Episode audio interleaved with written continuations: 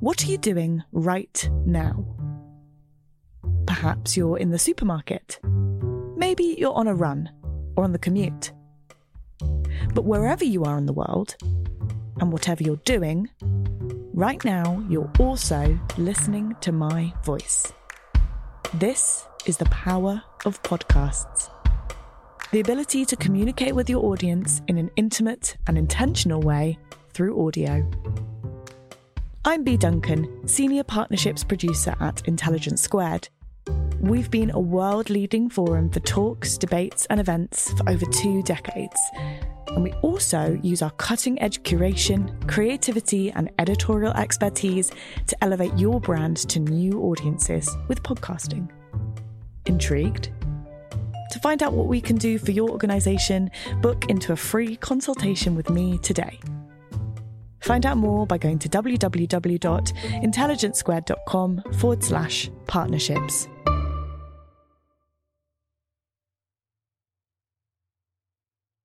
Hello, and thanks for downloading the No Bullshit Leadership podcast. If you're interested in learning more about the life changing power of great leadership, I have two exciting pieces of news. The first is that my new book, No Bullshit Change, is out now in hardback, Kindle, or on Audible. And the second is that I've launched a brand new online no bullshit leadership training program. It's designed for anybody who has ambitions they want to fulfill, places they want to go, and people they want to help thrive. If that's you, head over to my website, chris-hirst.com to sign up for more information. That's chris-hirst.com. Thank you, and I hope you enjoy the podcast.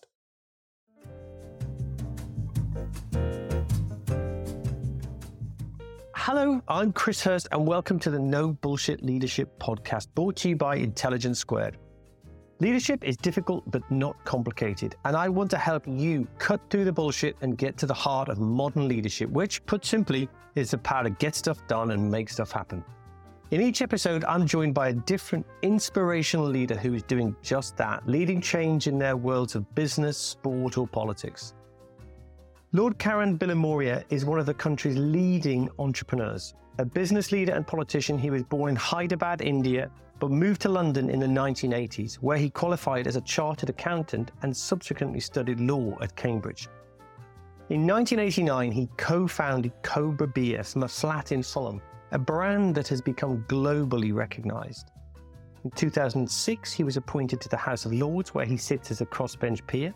He was awarded a CBE in 2004 for services to business and entrepreneurship and is the Chancellor of the University of Birmingham. It's quite a CV, and that's just the highlights. Welcome to the podcast, Lord Bilimoria. Thank you very much. Let's start in the best place to start, which is at the beginning. Uh, so, you were born in India. Can you tell us just a, a little bit about your early life? Yes, I was born in Hyderabad, a large city in South India. And my father was in the Indian Army, in the Gurkha Regiment. And uh, we moved around a lot. I went to seven different schools.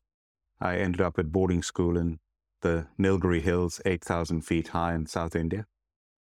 And uh, it was wonderful. I got to know the whole of India thanks to my father being posted all over India from the north of India right down to the tip of India in Kerala to Kashmir to Rajasthan deserts in the west, uh, to Kalimpong and Darjeeling in the northeast on the Chinese border. I've got to know every part of India and I love India. Uh, and it taught me to be very adaptable because you had to make friends. You were a complete stranger in the place you would arrive. And uh, that I think has stood me in good stead. And I come from a, the smallest minority community in the world. I'm a Zoroastrian Parsi. Uh, we, we left Iran, uh, what is today Iran, over a thousand years ago and settled in India. And we kept the Zoroastrian religion. And uh, the most famous Zoroastrian Parsi people have heard of is Freddie Mercury of Queen. And of course, the Tata group of companies, uh, as well as the Poonawallas, who made the AstraZeneca vaccine, 2 billion doses during the pandemic, the largest vaccine manufacturers in the world, as well as Zubin Mehta, the conductor, uh, and of course, now through Cobra Beer, and and so growing up in this tiny community in, in was also very special. of, I was very lucky. I skipped a couple of years and went to university at 16. I graduated at 19 in commerce in India. And then I came to the UK to study for seven years. And so you, eh, to, I mean, obviously I'm I'm précising here, but you did chartered, you chartered accountant, and then you did law, which to, to my kind of stereotypical imagining is sort of the opposite end of the spectrum to an entrepreneur. we we always determined to essentially branch out on your own. Did you see those as kind of tools that were going to enable you to, you know, do your own thing ultimately? Yes, I always wanted to start my own business. My my maternal great grandfather was a big influence on me. He was somebody who was an entrepreneur who started his own business, built it up into a sizable business group in South India, uh, did a lot of public service, was a great family man, great philanthropist, and actually ended up serving in the Indian equivalent of the House of Lords, the Rajya Sabha. So, in many ways, four generations later, I've followed in his footsteps here in the UK. And it was, I think, his influence and wanting to be an entrepreneur. But I didn't think I would do as quickly as I did. I knew that with the accountancy and law, I had the perfect educational training for business. And I thought initially I might be an investment banker for a while and then start my own business later down the road. But then I came up with the idea for Cobra when I was at Cambridge. And I decided to take the leap in my 20s, my mid 20s, and sort of let's go for it. I've got nothing to lose. I've got no mortgage, no family, no responsibilities. And I really want to do this. And I love this big idea of mine. Right. Well, let's get into it then. So, where did it come from? I mean, it's interesting because because beer, people have been making beer for millennia, right? But you saw something that others hadn't seen or at least a gap, I mean, in the market that others hadn't seen. Yeah, I saw a gap in the market and a market in the gap. Uh, I, I, most business ideas come from being passionate about something on the one hand and hating something on the other hand. And I loved beer from the time I was allowed to drink it. In fact, my maternal grandfather, who the one who served in the Air Force, had been to university in Birmingham in the UK and then learned how to fly while he was at university and then joined the Royal Indian Air Force he took a liking to beer from the time he was a student in England. And my mother went to Birmingham University as well. And the family house in Hyderabad, I still remember being allowed sips of beer from my grandfather's beer tankard. And I just loved beer. And when I came to England, I was very disappointed by the lager beers in this country. I found them, quite frankly, undrinkable. They were fizzy, gassy, harsh, bland, bloating, difficult to drink on their own, and very difficult to drink with food because they were so bloating and you wanted with curry in particular, I would go to Indian restaurants regularly, Indian food, spicy food, you want something cold and refreshing, you have a lager beer, but if it's bloating and bland, and it just was a terrible accompaniment. And I took an instant liking to English ale, to real ale, which my English friends introduced me to. To this day, I love ale, but I found I couldn't drink ale with food, let alone Indian food. It was too heavy and too bitter. that's where the idea evolved why don't I come up with a beer that has a refreshment of a lager and the smoothness of an ale combined that will be balanced and easy to drink, less gassy and smooth, but also the perfect accompaniment to all food, and in particular spicy food and Indian food. So that was my idea to produce something that's different, something that's better, and ideally something will change the marketplace.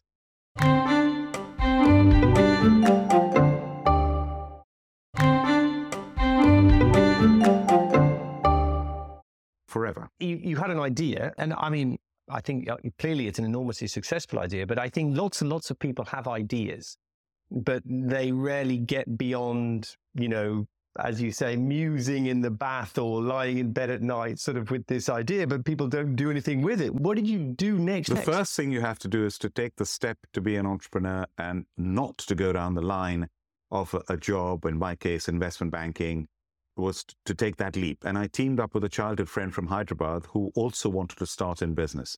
So I had a business partner, somebody I could really trust. And, I, and our families had known each other for four generations. I had this big idea, but I didn't have any money. I didn't have any experience. So the big idea had to wait, but we had to start. And I started by building up experience importing products from India and selling them in the UK.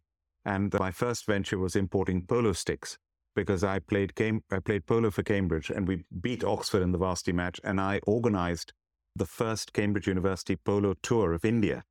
And after we came back from that polo tour, which I captained. We came back and I brought some polo sticks with me and started selling them and ended up selling Harrods and Lillywhites and the Royal Family Saddlers. We then imported fashion items, which we sold to boutiques like Whistles. I imported leather and silk goods that we sold to places like Selfridges, just building up experience. Lots of dead ends. I mean, we wanted to import bath towels. We had the agency, one of the biggest textile companies in India. We couldn't sell a single bath towel because we couldn't compete with the Portuguese. Hyderabad is famous for pearls and we thought we'd corner the world pearl market. We couldn't sell one string of pearls because we couldn't compete with the Japanese. So there were lots of dead ends, but it was great experience. In a short period of about a year, we built up experience. And in the meantime, we got a chance introduction to the biggest independent brewery in India who were interested in making and exporting beer for us. You've had a year or so of you know bu- building your business building your experience building your money and then you have you as you describe a chance meeting with a large brewer a brewer in india. And then what? So so that story of, of the chance introduction to the brewery when we were looking at importing seafood from india and we discovered that this brewery this seafood company was a subsidiary of the biggest independent brewery in india based in bangalore we then asked them if they're interested in exporting beer. They'd never exported beer before, but they were very interested in exporting beer to the UK. Then turned out they were not only the biggest independent brewery in India, but they were very successful. And they were close family friends of my business partner's uncle, who was our mentor. So there was that trust and family connection. And on top of all that, they didn't have a beer brand that was appropriate to us. Their top selling brands were one was called Pals, which is the name a dog food in Britain and the other one was Knockout, which is an 8% beer, with a boxer having knocked out another boxer on the label. And so they said, look, this beer that you've described to us, we don't make a beer like this. And quite frankly, your brand is going to fail because you young guys have no idea about beer. You've never sold any beer before. All our competitors from India have failed except Kingfisher, the biggest Indian beer brand in India. You're probably going to fail. So why don't you choose your own brand name? So when it fails, it's your brand that fails and we will have the prestige of exporting beer to the UK. Now, just look at that luck. My most valuable asset is the Cobra Beer brand. And so we were able to choose our own brand. The next thing they said is, look, we don't make a beer that this taste you describe. Come to India, sit with our brewmaster, and create the beer from scratch. So it took nine months from the time we made contact with the brewery to the first batch being brewed, bottled, and dispatched to the UK on, in P&O containers from Bangalore to Southampton and then to London. And the first batch, when I tasted, it, I knew it was on the right track, but it was not right. But it was good enough to sell to consumers, to get some feedback, to then adapt and just continue to refine the recipe. It took us about three rounds of feedback from consumers before we actually stabilized on the taste. The other thing that I hear from successful entrepreneurs is kind of which I think is, is, I don't want to put words in your mouth, but what I hear from you, what you've said is don't spend ages and ages waiting to get the perfect product before you go and get it into the market. Get something that's good enough into market and start learning quickly about what the market wants. And I guess also learning about how to sell it because it's not just about you learning how to make beer you've got to learn how to break into what's a pretty cluttered market, I guess, in the UK. Yes, it, uh, there are many ways of expressing what you've just said. So it's don't let best become the enemy of the good. You, you need to have a minimum viable product to start. And of course, you're striving for perfection. To this day, I'm striving for perfection. To this day, the consumer doesn't even know, but I'm constantly perfecting the recipe because it's perfection beyond what even a consumer can imagine because to me, it's always striving to get better and better. I've got 145 gold medals for Cobra, and we got, to keep getting more gold medals. So that's the first thing. And when you've got that minimal viable product, you know it's good enough for consumers to give you some feedback. And the asset test is getting repeat orders. And from day one, even with that product that I knew was a little bit too heavy, a little bit too sweet, a little bit too hazy, we got 99% reorders and people loved it. So that gives you the confidence to keep going. And where did the name come from? Did you come up with that as well? Was that a sort of moment of inspiration or? The name is, I was given an illustration of making mistakes. I mean, good judgment comes from experience and experience comes from bad judgment. And I, one, of my, one of my early mistakes was we chose a name Panther, as in leopard. And in fact, we designed the label when I went to India and I forgot about the label. and I focused on the liquid and getting the beer right. And just before bottling, my partner Arjun Reddy, who was based, he stayed in London while I went to Bangalore to develop the product. He tried to pre-sell the beer before it was shipped from India. And he said people don't like the name Panther. For whatever, there was completely no reason why they didn't like the name Panther. They just didn't like the name Panther. The second choice name was Cobra. And I asked them to ask those same customers, would they buy it if it was called Cobra? And I rushed to the brewery the next day via the printers. And for the only time in my life, I was hoping something would not be done. I asked the printers, have you printed those Panther labels? They said, no, we haven't. I said, don't print them until I tell you. And the, within 24 hours, Arjun called me back in Bangalore and said they love the name Cobra. And there is no logical reason for that. But I asked my brother who had an advertising agency in Hyderabad, I said, Another, I need your help. We need to design the Cobra Beer label from scratch in 10 days. The beer's about to sh- be shipped in two weeks. And my brother helped me out and we created Cobra from scratch. And Cobra's turned out to be a really good name because it's short, it's sharp, it's punchy, it's memorable. As an entrepreneur, you come up with the idea, but don't go forward without testing it with the consumer first. You've got the you've got the brand name, you've got the brewer, you've got the bottles on a container on their way to the UK. How did you what did you do about finding places to actually sell it because you know i think obviously you know it, you all businesses you need a product but in my experience the hardest bit for any business is to find customers how did you break into the market, which I presume is quite a well, it must be a very competitive market. There's a lot of beer brands and there's a lot of big players in the market. How did you break in? How did you get customers? Yes, so the first container, half of it went up to Newcastle, and there was a distributor in the north who was going to distribute it and sell it for us in the north. In the south, we were initially going to go through a distributor, but we ended up doing it ourselves. And we had a strategy that was very clear. We targeted the top Indian restaurants first. We said if we can get it into the best Indian restaurants and they sell it, then other restaurants will sell it. We didn't have the money to market. We couldn't afford a branded beer glass. So our only item of marketing was a table tent card. And I said the advantage we have is we have this big bottle of beer because the only bottle the brewery could make for us was a double size 650 ml bottle because that is the standard size and shape that all beer in India even to this day, 85% of beer is sold in big bottles, double sized bottles. That's the authentic way. And they said, We're not going to make small bottles for you because you may not be around. If you're around in a year's time, we'll make small bottles for you. And they said, Forget draft beer. We're not going to send kegs all the way to the UK and empty kegs all the way back. That's unviable. So we had no option but this double sized bottle, which is completely alien in the UK market. They wanted small bottles or draft. Now, how do you go when you've got such a big obstacle You've got to convert that obstacle into an opportunity. So we would go to the restaurant and say, this is the authentic size Indian bottle. It's double size. So you're selling double the quantity of consumers in one go.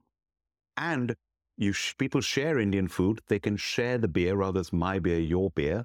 The next thing is a big bottle of beer on the restaurant table. Consumers will get to know the brand and people from other tables will say, what's that? It looks like a bottle of wine. Oh, it's not a bottle of wine. It's a bottle of beer. Let me try it. And it spreads like wildfire around the restaurant. And people recommend it by word of mouth. So that was the idea was to get the beer on the restaurant tables. I didn't have the money to advertise. I didn't have the money to get it on supermarket shelves where it would gather dust because nobody would know my product. My breakthrough strategy was to get people to discover the beer through the restaurants. And then when it was well known enough, get it on the supermarket shelves so that they would then buy it from the supermarket shelves to drink at home, either on its own or with Indian food. It's a great story, and so so that then the business starts to go like an absolute train, right? You get enormous growth. The business rapidly becomes a millions and millions of turnover business, growing very quickly. But then a problem arises, almost too much growth. So we grew at 40, 40% compound annual growth rate for the first 18 years. We were one of the fastest growing companies in the country. And, uh, and then the financial crisis hit in 2007, 2008. And we had always sacrificed our bottom line for growth. As a fast moving consumer good, we knew that we needed a critical mass of volumes to create a brand. And our mission was to produce the finest ever Indian beer and make it a global beer brand. And we focused on the growth, we focused on the volumes, we sacrificed the bottom line, which meant also raising lots of debt to finance the growth because we had no money of our own. And we took on too much debt. And when the financial crisis hit, our whole valuation was based on growth. And then suddenly growth had no value. And cash became not just king, but emperor. And we, one of our biggest financiers, said that we're not going to finance you anymore and forced us to put the company up for sale. And we had to go through a sale process after Lehman Brothers went bust when nobody wanted to buy anything. And so for nine months, we survived still having to grow. And in the end, I nearly lost my business. One of our creditors lost patience and put a winding up order. And we had restructured the whole business and that all collapsed. So on the 22nd of May, 2009, I nearly lost everything. And then we had to go through a very painful process for the following week where we had to bid along with Molson Coors, who were the joint venture partners we'd agreed to take the business forward and restructure it. We had to bid to buy the business and we could have been outbid by other beers, other breweries that were competing to buy the business. And we won the bid. It was run completely above board by Rothschilds and PwC. And I managed to save my business. But for that one week, I nearly lost 18 years worth of work and my creation, my my baby. Wow, wow! And now, so so that's 2008, 2009, I guess, if that was around the time of Lehman uh, collapse. So what that's so that was, I guess, 40. I think you said 18 years of 40 percent compound growth. Then you have this, you know, this kind of terrible crisis but there's been, where are we now? We're another sort of it's 14 years since then. Exactly. So that was kind of in the middle, roughly speaking, of the business's life. What, and, and how has, how has life as the leader of the business, the owner of the business, the, I guess the CEO of the business, how has your business life changed since that inflection point? Yes, you changed completely from being an entrepreneur led, fast growing company to being in a joint venture with a $15 billion, one of the largest brewers in the world, Molson Coors. And I'm the, I've been the chairman for all these years. My team integrated with the team at Molson Coors. And it's been run on a completely different basis where earlier growth was number one priority. Now it's been actually the bottom line has been a priority and growth has not been the priority. And I could have done that at any time and I didn't. So now we've been doing that. So it's been very solid, resilient, even during the pandemic. We did very well because our supermarket sales were sold now in not only 7,000 restaurants, not just Indian, but Turkish and Thai restaurants, Chinese restaurants, gastropubs, but every major supermarket chain, cash and carry, and exported to 40 countries around the world. So our, our off trade supermarket sales saved us during the pandemic. So you've experienced this extraordinary career where you've been this incredibly successful entrepreneur with this explosive growth, becoming one of the best known, best loved brands in the country. You still are responsible for one of the best known brands in the country, but now I guess within a, in a corporate environment. What has your time growing, developing Cobra, both before and after that change. What has that taught you about leadership? Because I guess you have a lot of people working yes, for. the Molson Coors business in the UK alone is 2,000 people, in which we're fully integrated into. And what it's taught me is, as a leader, as an entrepreneurial leader, it's amazing how you can, it's infectious that people want to work for an unknown brand and an unknown individual. Why? Because if you have that passion and faith and belief, people will want to join you on that journey and join you on that, that path where they know and believe that you're going to succeed. So I think an entrepreneurial leader, I built up a very diverse team. I built up a mini United Nations of people from all over the world with different cultures and mindsets and backgrounds. And there was an a creative buzz. I mean, research has since shown that more diverse companies are more innovative. And you create an environment as a leader, entrepreneur leader, where you trust your team, where you encourage them to come up with ideas and make them happen, where if you fail, but you move on and you learn from it. And we had that sort of an environment. So we're constantly coming up with new products and new ways of doing things and innovative advertising. To this day, if you look at a Cobra beer glass, it is the most unusual, beautiful beer glass in the world. And I'm not exaggerating. it's different. So everything we do has that edge to it. So even in a joint venture with a big global company, it's in a way the best of both worlds. It's that entrepreneurial leadership combined with a multi-billion dollar global New York Stock Exchange listed company. And you get the best of both worlds. And I had a little bit of an advantage in that I trained with EY, with Ernst Young, which is one of the largest companies in the world in London. So I'd experienced for four years what it's like to work in a giant multinational and the professional way of working in systems and the negative sides as well. So I had some experience, because many entrepreneurs have never had that experience. I had the advantage of that experience. Are you running this incredibly successful business, but you were appointed to the House of Lords, and I think you were the first Zoroastrian Parsi to become to, to join the House of Lords. What's it like joining the House of Lords?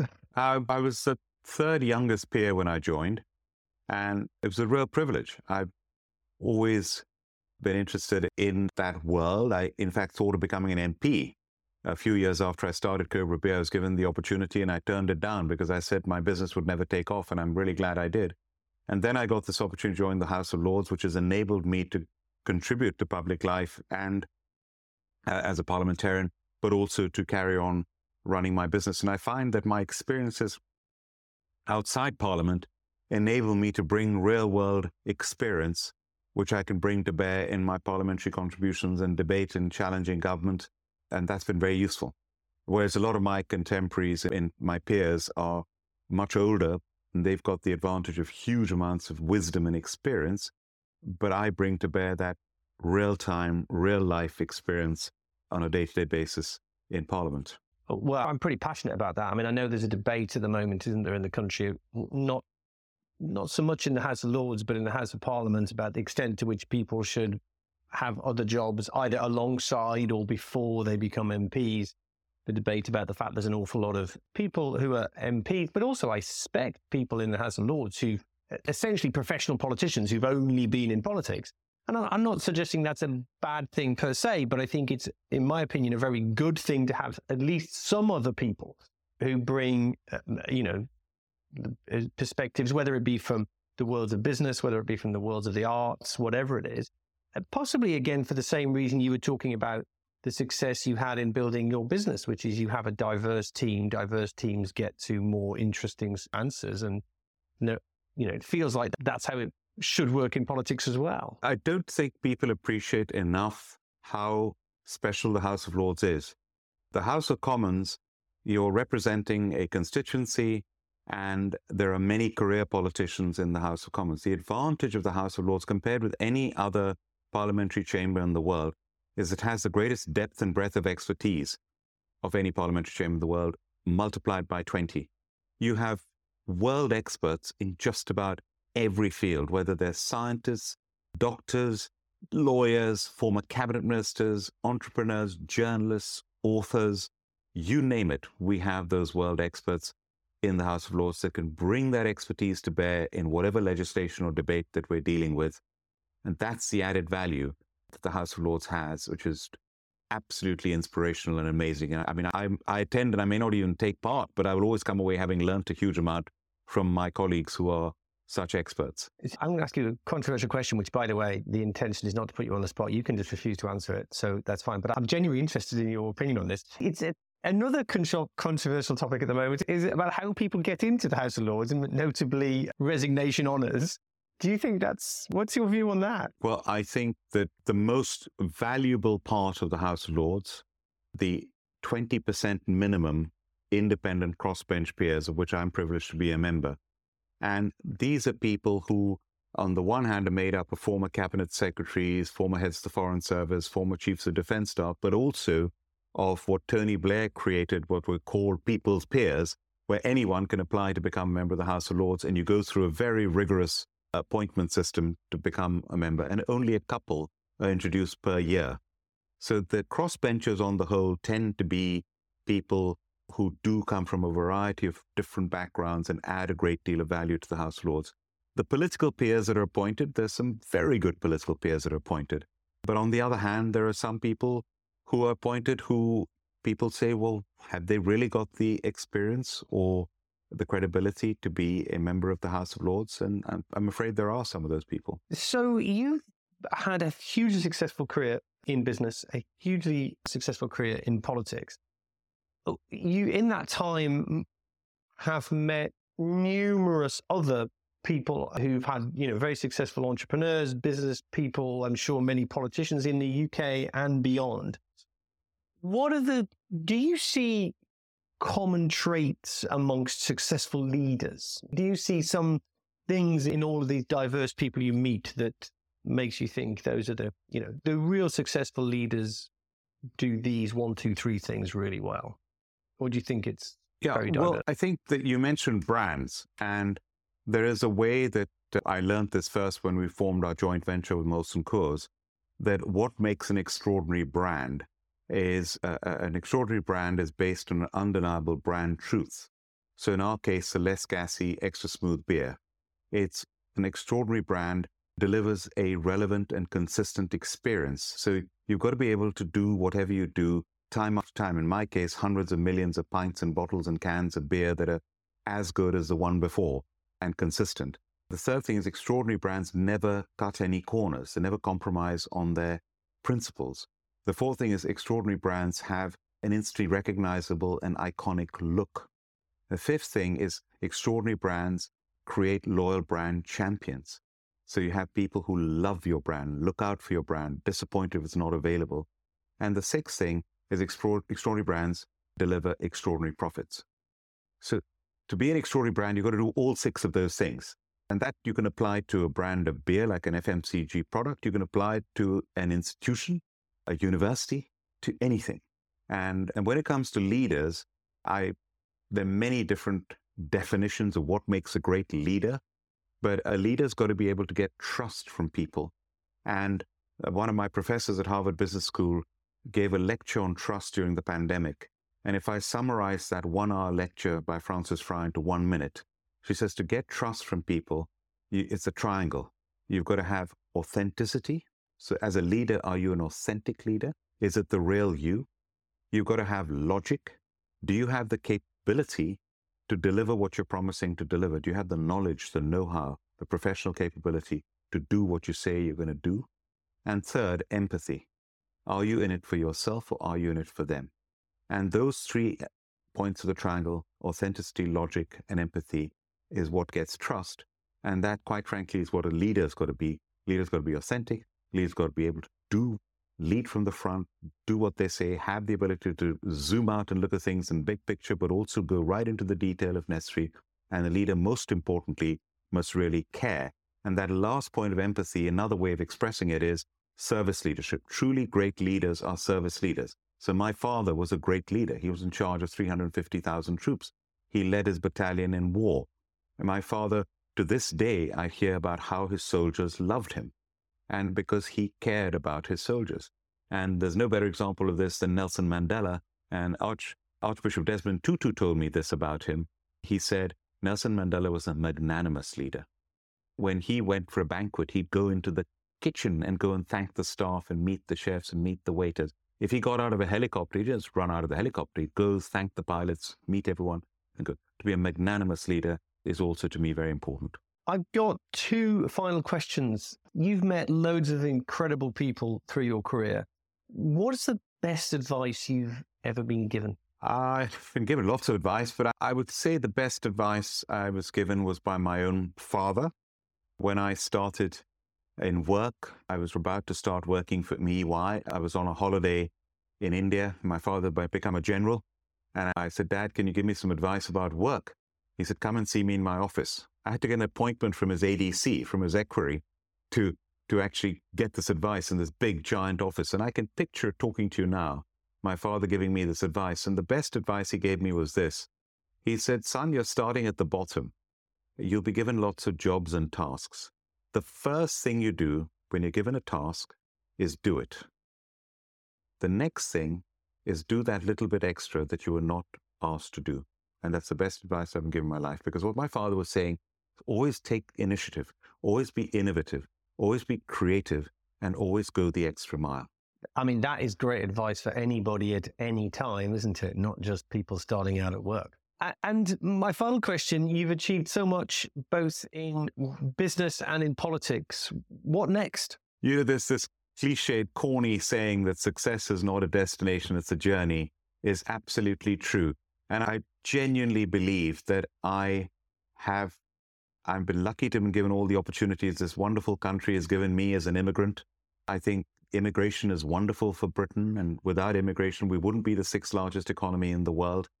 And I, I just feel that I have been able to do all I've done, but I've got lots more to do. I've just started a new business that I've started a food brand called General Bilimoria's Canteen, named after my father.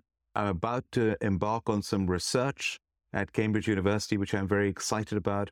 And I think you've just got to have this constantly curious mindset, this growth mindset, as people say, of always wanting to learn more and grow as an individual. And I feel I've got so much more still to learn and still to contribute. In many ways, I feel even with Cobra Beer, we could be doing so much more. We could be even bigger in the UK where we're a household name, but we could be many times bigger here. We could be bigger globally. And I've still got to fulfill that mission of a global beer brand. So I just, that's my attitude is there's, there's always lots more to be done. And I learned this from my younger son who once said, Dad, you've got to live as if you're going to die tomorrow and learn as if you're going to live forever. And I said, Josh, where did you get that? He said, Dad, Mahatma Gandhi, of course. I think that's a great, I think that's a great place to end. And it sounds like you're going to be pretty busy. So you've got to, you know, I better let you go and get on with all of that growth and learning. Lord Bilimoria, it's been absolutely delightful having you on. Thank you so much. There's so much great stuff in there. And thank you for your time. It's a great pleasure. Thank you very much. Thank you.